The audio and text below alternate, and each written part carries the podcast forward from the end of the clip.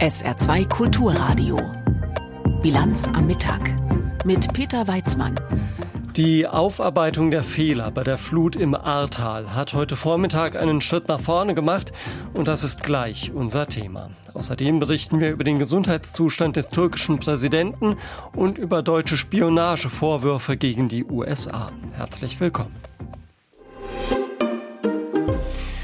134 Menschen starben im Juli 2021 bei der Flut im Ahrtal. Nach der Katastrophe wurde im Rheinland-Pfälzischen Landtag ein Untersuchungsausschuss eingesetzt, der politisch massive Folgen hatte. Denn es sind zahlreiche Versäumnisse aufgedeckt worden.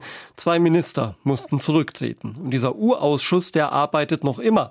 Heute Vormittag hat er die öffentliche Beweisaufnahme mit Zeugenvernehmungen beendet, nach fast anderthalb Jahren. Jetzt wird der Abschlussbericht erstellt. Matthias Zahn über den Erkenntnisstand nach der Beweisaufnahme. Der Untersuchungsausschuss hat akribisch die Abläufe rekonstruiert. Deutlich wurde, dass der für die Einsatzleitung zuständige A-Landrat Jürgen Föhler am Abend der Flut offensichtlich weitgehend untätig blieb. Im Untersuchungsausschuss sehen die Regierungsfraktionen von SPD, Grünen und FDP die Hauptverantwortung beim CDU-Landrat.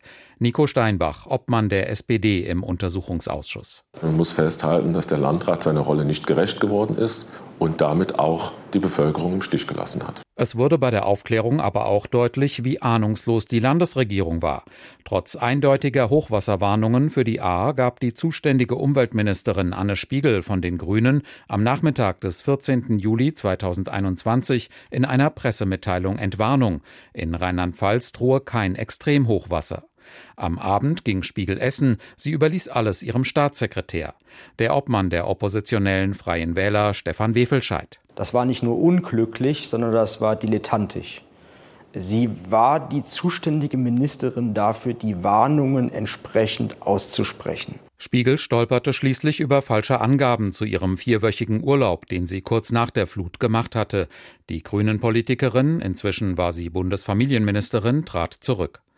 Der rheinland-pfälzische Innenminister Roger Levens von der SPD kam durch Videos massiv unter Druck, die der Ausschuss zutage förderte.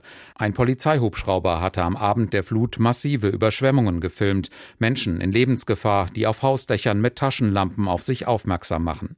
Doch auch als die Videos öffentlich wurden, blieb Levens dabei, er habe in der Flutnacht keine Hinweise auf eine solche Katastrophe gehabt. Auf diesen Filmen sind keine eingestürzten Häuser, nicht die weggerissenen Brücken, ein schwimmendes Auto. Insofern ein Video, das ein unglaubliches Hochwasser äh, zeigt, aber keine Flutkatastrophen, kein Tsunami. Levens Aussagen lösten vor allem im Ahrtal bei vielen Menschen Empörung aus. Der SPD-Politiker trat schließlich zurück, weil sein Ministerium die Hubschraubervideos dem Ausschuss verspätet zur Verfügung gestellt hatte. Nachdem Levens als Schutzschild weggefallen war, konzentrierte sich die Opposition auf Ministerpräsidentin Malu Dreyer von der SPD. Ihre entscheidenden Minister, Innenminister Levens und Umweltministerin Spiegel, hatten am Abend der Flut nicht miteinander kommuniziert. Dreyer tauschte sich nur mit Levens aus. Sie erwartete den Höhepunkt der Flut laut SMS-Nachrichten für den kommenden Mittag und legte sich schlafen. Der Obmann der oppositionellen CDU, Dirk Herber. Es war erschreckend zu erkennen, dass keine Kommunikation unter den maßgeblich beteiligten Häusern stattgefunden hat. Und das hat letztendlich dann dazu geführt, dass diese Katastrophe solch ein Ausmaß angenommen hat. Malu Dreyer war zweimal als Zeugin im Untersuchungsausschuss und blieb immer bei ihrer Linie, sie habe in der Flutnacht keine Informationen über das Ausmaß der Katastrophe gehabt. CDU und AfD fordern Dreyers Rücktritt, die lehnt das ab. Ich werde nicht zurücktreten und ich persönlich sehe auch gar keinen Anlass dafür. Ich habe sehr deutlich gemacht, dass ich in der Nacht dieser schrecklichen Flutkatastrophe keine Kenntnis davon hatte. Die Opposition im rheinland-pfälzischen Landtag bewertet die Arbeit des Ausschusses insgesamt positiv. CDU-Obmann Herber. Wir konnten feststellen, dass die Landesregierung in vielen Teilen versagt hat. Es war ein gesamtstaatliches Versagen in dieser Katastrophe. Matthias Zahn hat berichtet. Der Fachkräftemangel. Nicht wenige, die gerade versuchen, beispielsweise ihre Heizung auf einen zukunftstauglichen Stand zu bringen, können den in meist vielen Telefonaten hautnah erleben. Viele Handwerksbetriebe würden schon wollen, wenn sie denn könnten, sprich wenn sie Personal hätten. Und das ist ja nur ein Beispiel für ein Problem, das sich von der Gastronomie bis in akademische Berufe zieht. Die Ampelkoalition will deshalb einen neuen Anlauf machen, um mehr ausländische Fachkräfte für Deutschland zu gewinnen. Heute sind diese Pläne im Bundestag debattiert worden. Jim Bob Nikschas. Im Bundestag ging es heute nicht nur um ein neues Gesetz, sondern um eine ziemlich grundlegende Frage. Will Deutschland ein Einwanderungsland sein? Und wenn ja, für wen? Den Status quo fasste Bundesinnenministerin Nancy Faeser von der SPD so zusammen. Deutschland ist für ausländische Fachkräfte bisher eben nicht das Top-Ziel, denn unsere aktuelle gesetzliche Regelungen sind viel zu bürokratisch und sie bauen hohe Hürden. Und das wollen wir heute ändern, meine Damen und Herren. Konkret sollen Ausländer ihren Berufsabschluss künftig auch erst nach der Einreise nach Deutschland anerkennen lassen dürfen. Und bereits anerkannte Fachkräfte sollen auch Jobs in anderen Branchen annehmen können. Mit einer Chancenkarte sollen Menschen aus dem Ausland zudem bei der Suche nach einem Arbeitsplatz unterstützt werden.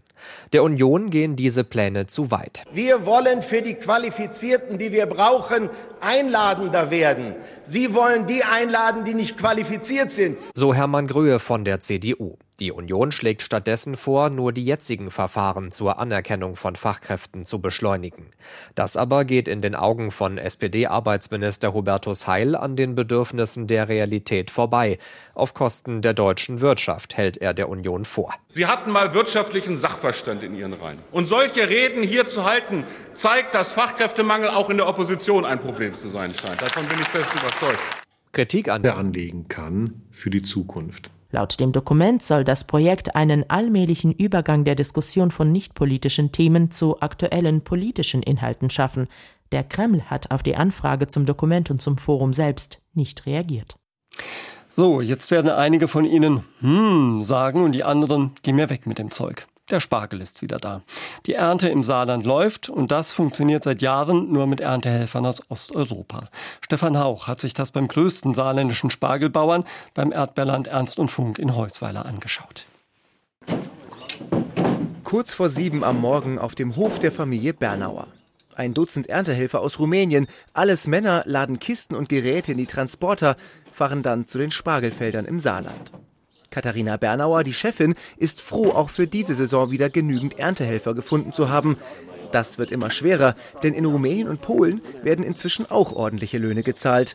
Und zuverlässige Arbeiter sind umworben. Es ist nicht, dass jetzt unsere langjährigen Spargelstecher wechseln zu anderen Spargelbauern, sondern die wechseln dann in andere Branchen. Die eben, sie lernen hier Deutsch und stellen dann fest, entweder, dass sie mit ihrer Familie gleich nach Deutschland kommen und eben einen ganzjährigen Job suchen. Auf den Feldern stehen die Arbeiter zum Teil in knöchelhohem Wasser, gebückt. Bei jedem Wetter, denn der Spargel wächst und muss täglich geerntet werden. Katharina Bernauer weiß, dass das keine leichte Arbeit ist. Es ist einfach eine sehr körperlich anstrengende Arbeit. Man ist oft in gebückter Haltung, man trägt 10 bis 15 Kilo an der Seite den ganzen Tag. Wir laufen jeden Tag die Felder ab. Das heißt, ein Feld hat 5000 Meter, das heißt 5 Kilometer, ein Hektar. Und wenn Sie das jeden Tag laufen, äh, es gibt auch stramme Waden, ja. Dafür zahlt das Unternehmen den Mindestlohn. 12 Euro pro Stunde, sechs Tage die Woche, acht bis zehn Stunden pro Tag. Für Johann Trifoy aus einem kleinen rumänischen Dorf nahe der Grenze zur Ukraine ist das gutes Geld, drei Monate lang. Zu Hause schlägt er sich mit verschiedenen Jobs durch. Zu Hause Holz, Pflanzen, Ballkartoffeln, paar Bohnen, Baustelle, schaffe mit Freunden, Holz machen, alles, was, was geht. Er kommt seit 20 Jahren zur Familie Bernauer ins Saarland. Es ist harte Arbeit, bringt aber die Gewissheit, jeden Tag Geld zu verdienen. Ist Ruhe, ist, hast du was zum Arbeit, hast du Geld, hast du so wie eine Versicherung. Einfache, ordentliche Unterkünfte, darauf legt die Familie Bernauer viel Wert, hat drei Häuser im Saarland angemietet, dafür zahlen die Erntehelfer 9 Euro pro Tag. Natürlich gibt es in der Branche auch Lohndumping, das sei aber der falsche Weg, sagt Katharina Bernauer. Ich bin immer noch der Meinung, eigentlich, wer seine Leute ordentlich bezahlt, ordentlich unterbringt und ordentlich behandelt, sollte eigentlich keine Probleme haben, Menschen zu finden, die für einen arbeiten. Deutsche Erntehelfer finden die Spargelbauern nicht. Für sie ist diese Arbeit nicht attraktiv. Und vor dem Wetter schauen wir jetzt noch schnell ins Berliner Abgeordnetenhaus. Dort ist der CDU-Politiker Kai Wegner bei der Wahl zum neuen regierenden Bürgermeister im ersten Wahlgang gescheitert. Er will ja gemeinsam mit der SPD regieren. Und wie das weitergegangen ist, das hören Sie dann in der Bilanz am Abend ab 17.30 Uhr. Jetzt gibt's noch das Wetter im Saarland. Am Nachmittag und Abend verdecken die Wolken immer mehr den zeitweiligen Sonnenschein. Es werden maximal 14 bis 18 Grad erreicht. In der Nacht breitet sich schauerartiger Regen aus. Bei Tiefstwerten von 11 bis 7 Grad. Morgen am Freitag dann mal Sonne, mal Wolken und einige Schauer. Später gibt's auch einzelne Gewitter. Dazu Höchstwerte 16 bis 20 Grad und am Samstag dann meist trocken, aber wechselnd bewölkt 15 bis 19 Grad. Das war sie, die Bilanz am Mittag mit Peter Weizmann. Ich sage Tschüss. SR2 Kulturradio Auslandspresseschau der Konflikt zwischen China und den USA um die beherrschende Position in einer möglichen neuen Weltordnung beschäftigt heute die internationale Presse. Zur Außen- und Sicherheitspolitik Chinas meint die Neue Zürcher Zeitung aus der Schweiz, Langsam aber sicher versucht China das Prinzip der territorialen Integrität aufzuweichen. Dafür hat es den Begriff legitime Sicherheitsinteressen und Bedenken eingeführt. Diese können potenziell den Einsatz von Gewalt rechtfertigen. Wenn eine Großmacht in die Einflusssphäre einer anderen Großmacht eindringt, ergeben sich daraus legitime Sicherheitsbedenken. Insbesondere den Staaten rund ums südchinesische Meer sollte das zu denken geben.